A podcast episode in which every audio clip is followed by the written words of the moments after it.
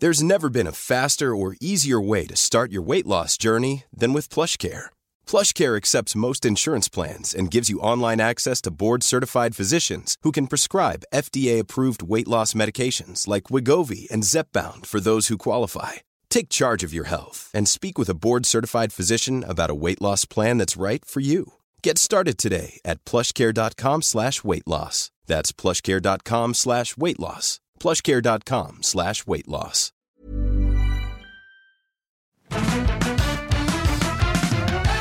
G'day, welcome. This is Better Than Yesterday. Better make it quick. It's the Wednesday edition where Bree, our researcher and producer here, goes, you know what, this episode's pretty good. We should have another listen to that. And then we uh, have a look back. We grab a couple of bits and go, there you go. What do you reckon? Why don't you go back and listen to the full thing? 2020 is when we spoke with Hugh Van Cuylenburg. Uh, he is the founder of the Resilience Project as an educator, an author, a keynote speaker, a father, a husband, and he's got a great podcast called The Imperfects. Hugh's from Melbourne.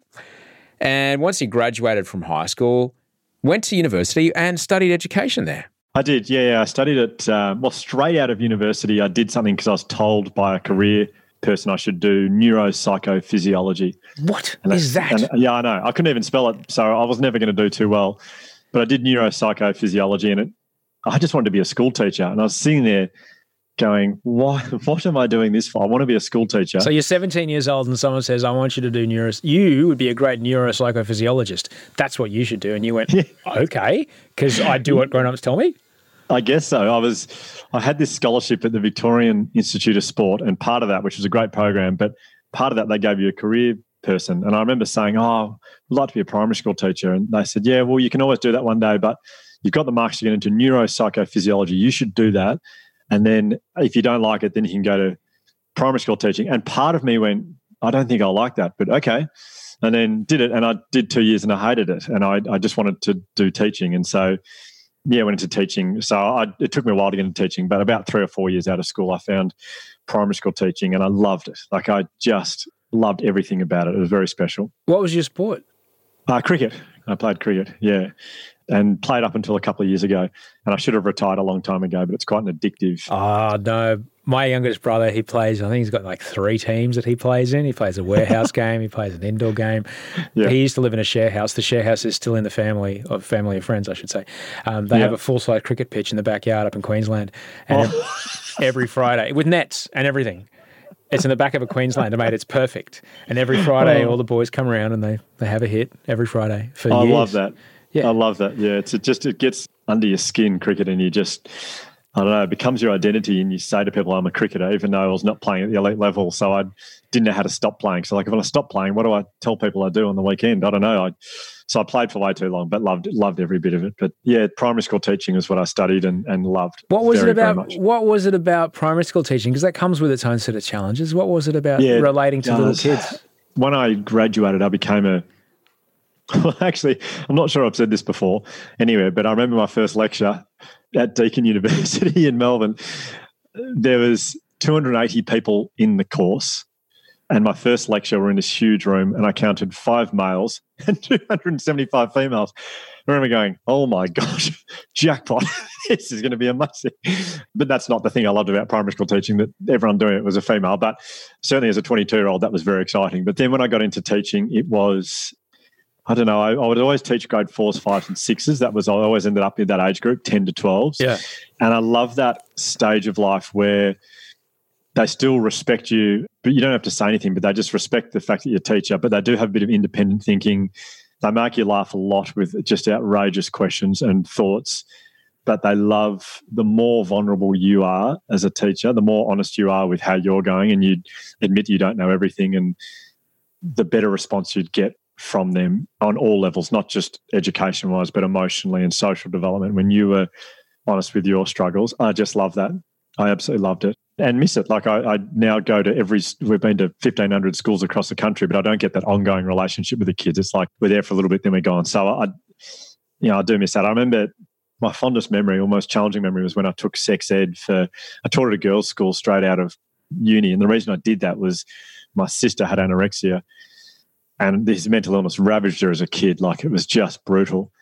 And for some strange reason, I thought I'm going to go to a girls' school and I'm going to teach there because I'll be able to stop them getting anorexia. right. You know, which is just, I don't know how I thought I was going to do that, but I just had this feeling like I want to go and teach girls because if I get them at a young age, I can prevent them yeah. getting anorexia or any mental illness and I can stop their families going through what our family went through with my sister. So I ended up at a girls' school, but I remember the teacher I was teaching with said, Right, you can take both the grade five classes for sex ed. And I said, Oh, right, okay. And I was 24 at the time and I had 30 10 year old girls. And I developed this thing called the question box where if there's a question that you're embarrassed to ask, stick in the question box, I'll read it out. And first week, it was, I actually researched the question so I didn't look like an idiot. But first week, they were so easy, I didn't bother researching them for the second week. And the second week, I just sat down and went, right, it goes question time. And I've pulled these questions out of the box. They were the most, out- the first question, the first question was, what is a wet dream? And I went, oh God, geez, I didn't see that one coming. And so I said, well, and I could see them all like going, yeah, what is that? I don't, I haven't heard of that before. And I said, okay, so it's a dream that a man would have that's, it's a nice dream and they kind of like it. So it's a nice, it is a nice dream that a man has. And I saw them and they were like, oh, right. And the girl said, why is it called a wet dream? so I'm going, well, they might kind of wet the bed a little bit after it. They like the, and they're like going, my dad wets the bed. Some girl goes, Does my dad get this? And Yep, everyone's down there going, Our dad's wet the bed. And I was like, Oh, no, no, no, no. So it's not that. It's, um, anyway, and, and it was just absolute mayhem. And the next question was, Do dogs, do dogs get periods? And I remember going, Good question. Yeah, great question. And I said, for some reason, I didn't want to act like I didn't know this. And I said, uh, No, no, dogs don't get periods. That doesn't happen. And a girl said, I think my dog did. And I said, No, it probably cut itself. And she went, No, I went, No, no. Anyway, it was the most outrageous session. One of the girls wrote, "What happens if you put your bra on upside down? Will people know?" And I'm going, "I'm a 24 year old male. Like I don't. This is, I can't believe this is what's happened to my life. I'm telling this, but." Those moments of just like I don't know, we're all working out together, and it's an important stage of your life. And I love school myself, so I don't know. There's something about being a primary school teacher, guiding young kids when you don't know the answers yourself totally. I mean, I still don't know the answers to lots of stuff, but letting them know that you don't know and you're still working it out and you know, I taught girls symmetry. This is how I taught them symmetry. One day I got up and I had a pimple right in the middle of my head. Yeah. And symmetry wasn't meant to be till like couple, measurement wasn't for a little while later or whatever that category that came under. And so when we were doing maths, I got a ruler out and I got the girls to measure the distance from the pimple from one eye to the other and the other eye. And we worked out, I said, so draw a line. So we drew a line from the pimple to my eyes, the outside of my eyes. And I said, look at that's right in the middle. And I said, and that is symmetry. and I'm positive well, I'll be honest, Osher, I actually don't remember that, but one of the girls who I taught back in 2005 told me that story when she bumped into me the other day. She goes, Do you remember how you taught us symmetry? And I went, No. And she goes, Remember that pimple? And I went, Oh, yeah, I did too. And so I think I loved that. It was an opportunity to teach maths, but also like an opportunity to teach people that like we're not perfect. Like yeah. we all struggle, we all have things that are wrong with us. And the more we're open about that and the more we're I mean, I didn't know the world was going to go through this perfectionist, crazy, ridiculous perfectionist thing through Instagram and social media. But I hope the girls that I taught learned that it's okay to not be perfect and you're not going to look perfect all the time. And I love that you can model that it's okay to not be okay and to model vulnerability and imperfection and because I think that kids need that and they don't see enough of it. Now Hugh lived and taught primary school in a tiny town in rural India. There's no running water, he was sleeping on the floor, and yet he'd never met people so joyful. Never in his life. He'd only planned to be there for two weeks initially. We'd done our two weeks and, and uh, we're considering going home. And I remember thinking to myself, I'm going to miss this place. And in fact, on one of our la- what was meant to be one of our last nights, I couldn't sleep. And the reason was I was thinking about my sister Georgia, because I was remembering when she was back. And now my, my little sister, um, when she was 14 years old, she stops eating. She develops anorexia nervosa. Now she's an incredible story of resilience and hope in herself. But back then she was really sick with anorexia and in hospital when she's 18 years old or 17 or 18 years old. She's meant to be at school, but she's in hospital. She's dropped below crisis weight. So she was weighing in around 31, 32 kilograms. Uh, nothing of her. My memory of her is a bit like those, like a horror movie type mm. um, scenario, a bit like that. And fast forward a few weeks, she gets out of hospital, but then she didn't recover from it. She was still sick for a few years after that. And I remember lying on this dirt floor one night at the principal's house where I was sleeping, just thinking, how is this possible? My sister grew up in Australia, loving family, nice home, went to good schools, had everything she ever needed growing up in life. Yet she's really find it hard to be happy, or like so many Australians, she finds it hard to be happy. And to go one step further, like so many Australians, she has a mental illness. Yet these people, or this kid that I met in grade three, have got so very little to call their own. Yet I feel like I've never seen joy like it. And at that point, I remember thinking, do you know what? I don't think I want to go back to Australia. I think I want to live here. And I think I want to live here as long as it takes me to work out what is it that these people do every day that makes them so happy? Is there anything I can learn off them I could maybe talk to my little sister about.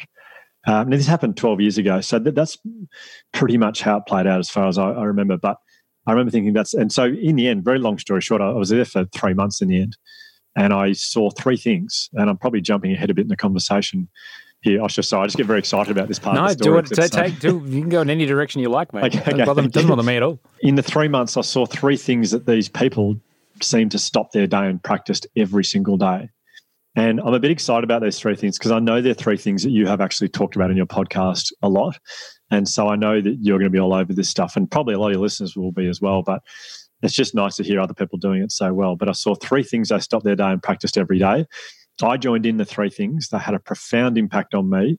But then I remember flying home back to Melbourne and I was thinking to myself, well, the fact that it had a profound impact on me, I don't know if that means a great deal because I've always, I don't know why, I've always been very lucky. I've always been a very happy person. So the fact that made a happy person a lot happier, I don't know if that means much. So I went back to uni when I got back to Melbourne. I studied, I did my master's of education. And all I did was really for that whole study was look at the research that sat behind these three things.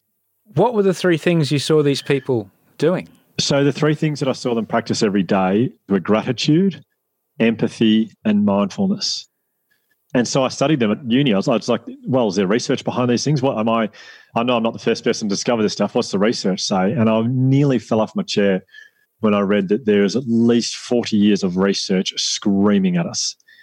And I lo- love people to think about the current situation in the world, but there's 40 years of research screaming at us.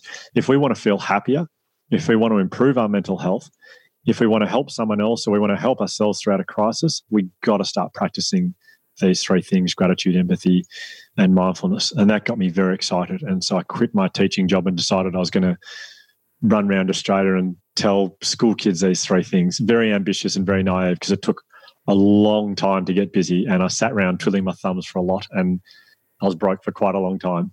But I'm happy I did because we now get to spread the message to many, many people about how you practice these three things, what happens to you when you do, which is really, really nice. So, as we discussed earlier in the conversation, there's parts of our brains that are hardwired. There's parts. I was I was speaking with my friend this morning that well, we were talking about a horrible event that happened at the Big Day Out in 2001 when a young lady died, and I remember the whole day getting this feeling going something bad is coming.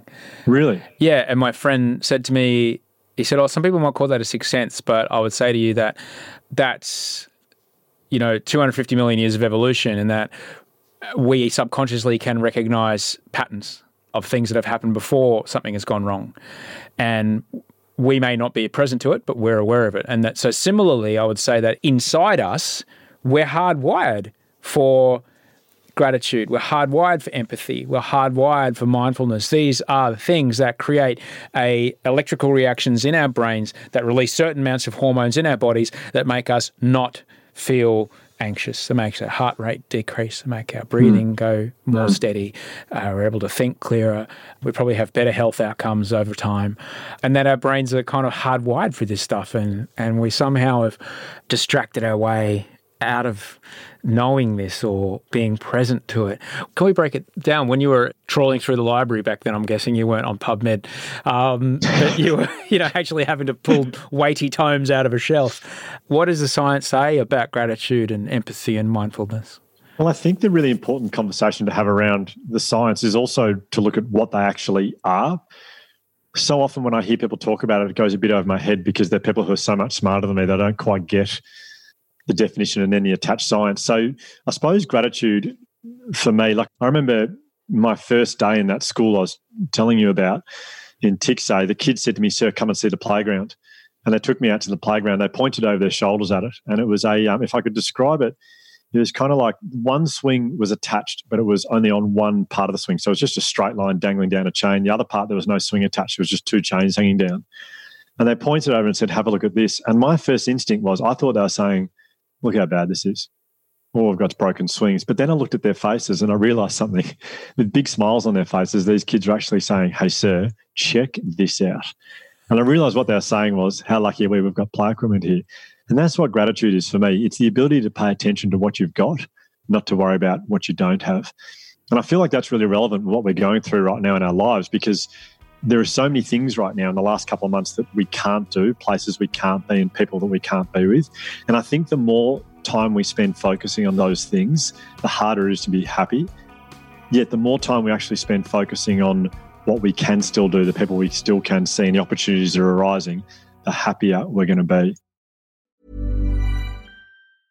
Many of us have those stubborn pounds that seem impossible to lose, no matter how good we eat or how hard we work out. My solution is PlushCare.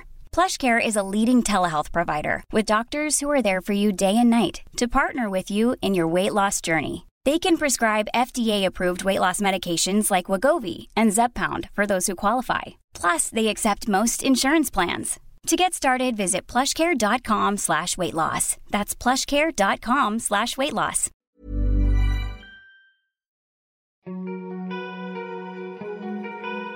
So, Hugh Van Cuylenburg, how can we improve on showing more empathy to other people? The things that people say via Twitter or Instagram comments or Facebook, whatever, they're things that you would never, ever say to someone's face, ever. And I, I worry about young kids growing up through that environment because one of the ways you learn empathy is you you might as a kid growing up you might say something nasty to another kid and you see their response you see it upsets them and you go oh i don't want to make that person feel like that and so you don't act like that but now when it's over a screen and it pops up on their screen you don't see their reaction i don't think they're going to learn you know, they're not going to see how much that's hurt that person. Anyway, that wasn't your question. No, but don't, we can go down this road for a second. That's so important because there's one thing that you that is also very important about when you're in, and you say something horrible to somebody else inadvertently. Let's say, give yep. benefit of the doubt. Yeah. And you see that person's face change, you feel horrible yeah. inside your yeah. body. The yeah. need for acceptance, the need for the thing that got us to be a community that learned to live together and cooperate, that exists within us. Yeah. And it's important because it's the things that got us to survive. And that instantly you're actually like, oh shit, I've now uh, somewhat ostracized myself from this person. I might not be able to get help from them in case I'm in trouble. I'm now one less ally uh, in case danger comes. Fuck. And you feel this, ooh, inside your body. And we can react to that with, if our ego, like me, jumps in the way, we go, whoa, and we can just then get angry or whatever because we're dealing with this icky feeling inside ourselves. And that's the other part that we don't get to put together when we write something horrible online and it's gone to the sky. We never think about it again. We have no concept of, you know, we see a picture of someone and we go, oh, you're a bit fat for that and then yep. off it goes. You don't see the hurt that it causes. No, and we don't. So you don't learn. We nor do we feel it inside our bodies, yeah. our own bodies, of how icky yeah. it feels to do that, and that's really tricky. That dehumanizing stuff. That's the that's really dangerous. Once we start to dehumanize each other and have no empathy, and and look, to be honest, if if we have grown up with a smartphone in front of our face. And let's be honest, the iPhone came along in 2007. So there's 13 year olds who've never not known life without it. Mm. How might we be able to work on empathy with kids of that age? It's a fascinating area uh, in light of what you've just laid out for us. But for me, it, it's really just the ability to psychologically feel how someone else feels. And the reason that's important is the research tells us that the more empathetic you are, the more likely you are to act in a kind way.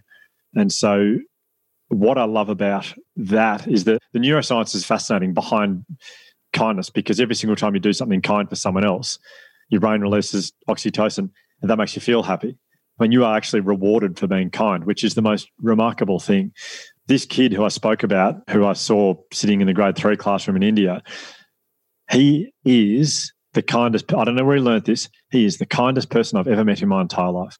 Second day I walked into his classroom, I smashed my head on the doorway because I didn't realize it was only up to hit. Well, not not a good example for, for a podcast, but it was only up to my forehead. The pimple zone. We like to call it the pimple zone. Yeah, the yeah.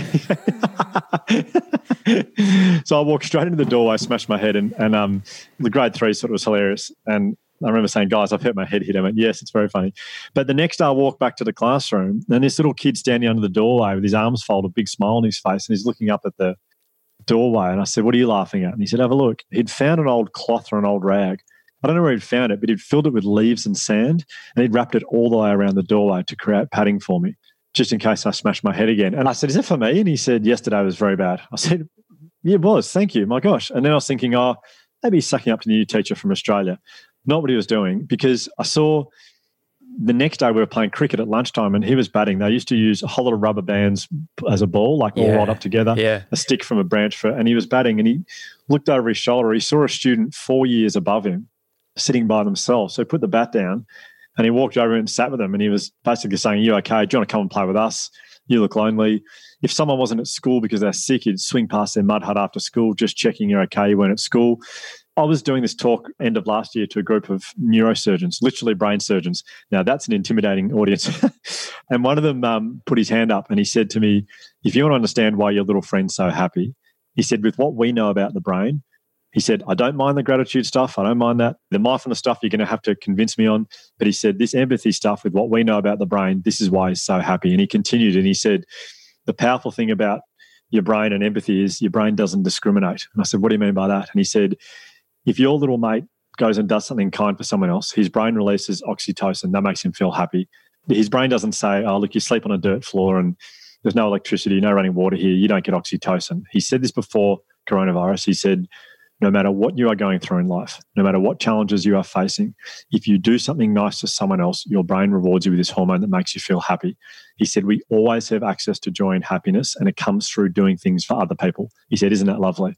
And it is so true. Massive thanks to Hugh Van Cuylenburg for joining us on the show. He's written two great books the best selling The Resilience Project and Let Go. It's time to let go of shame, expectation, and our addiction to social media. Two books well worth reading. The full episode is a cracker, episode 351. Scroll back, it's about 2020 that we chatted. Thanks for being a part of it.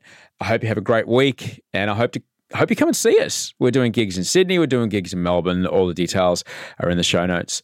Uh, Factory Theatre in Sydney, and then Malthouse Theatre in Melbourne, and then hopefully Sydney Comedy Festival tickets on sale pretty soon. Thanks so much for Bree Steele for producing and writing this episode, Andy Marr for post production, Rachel Barrett for executive producing, Toe Hyder on the music, and you for listening. All right, see you Friday.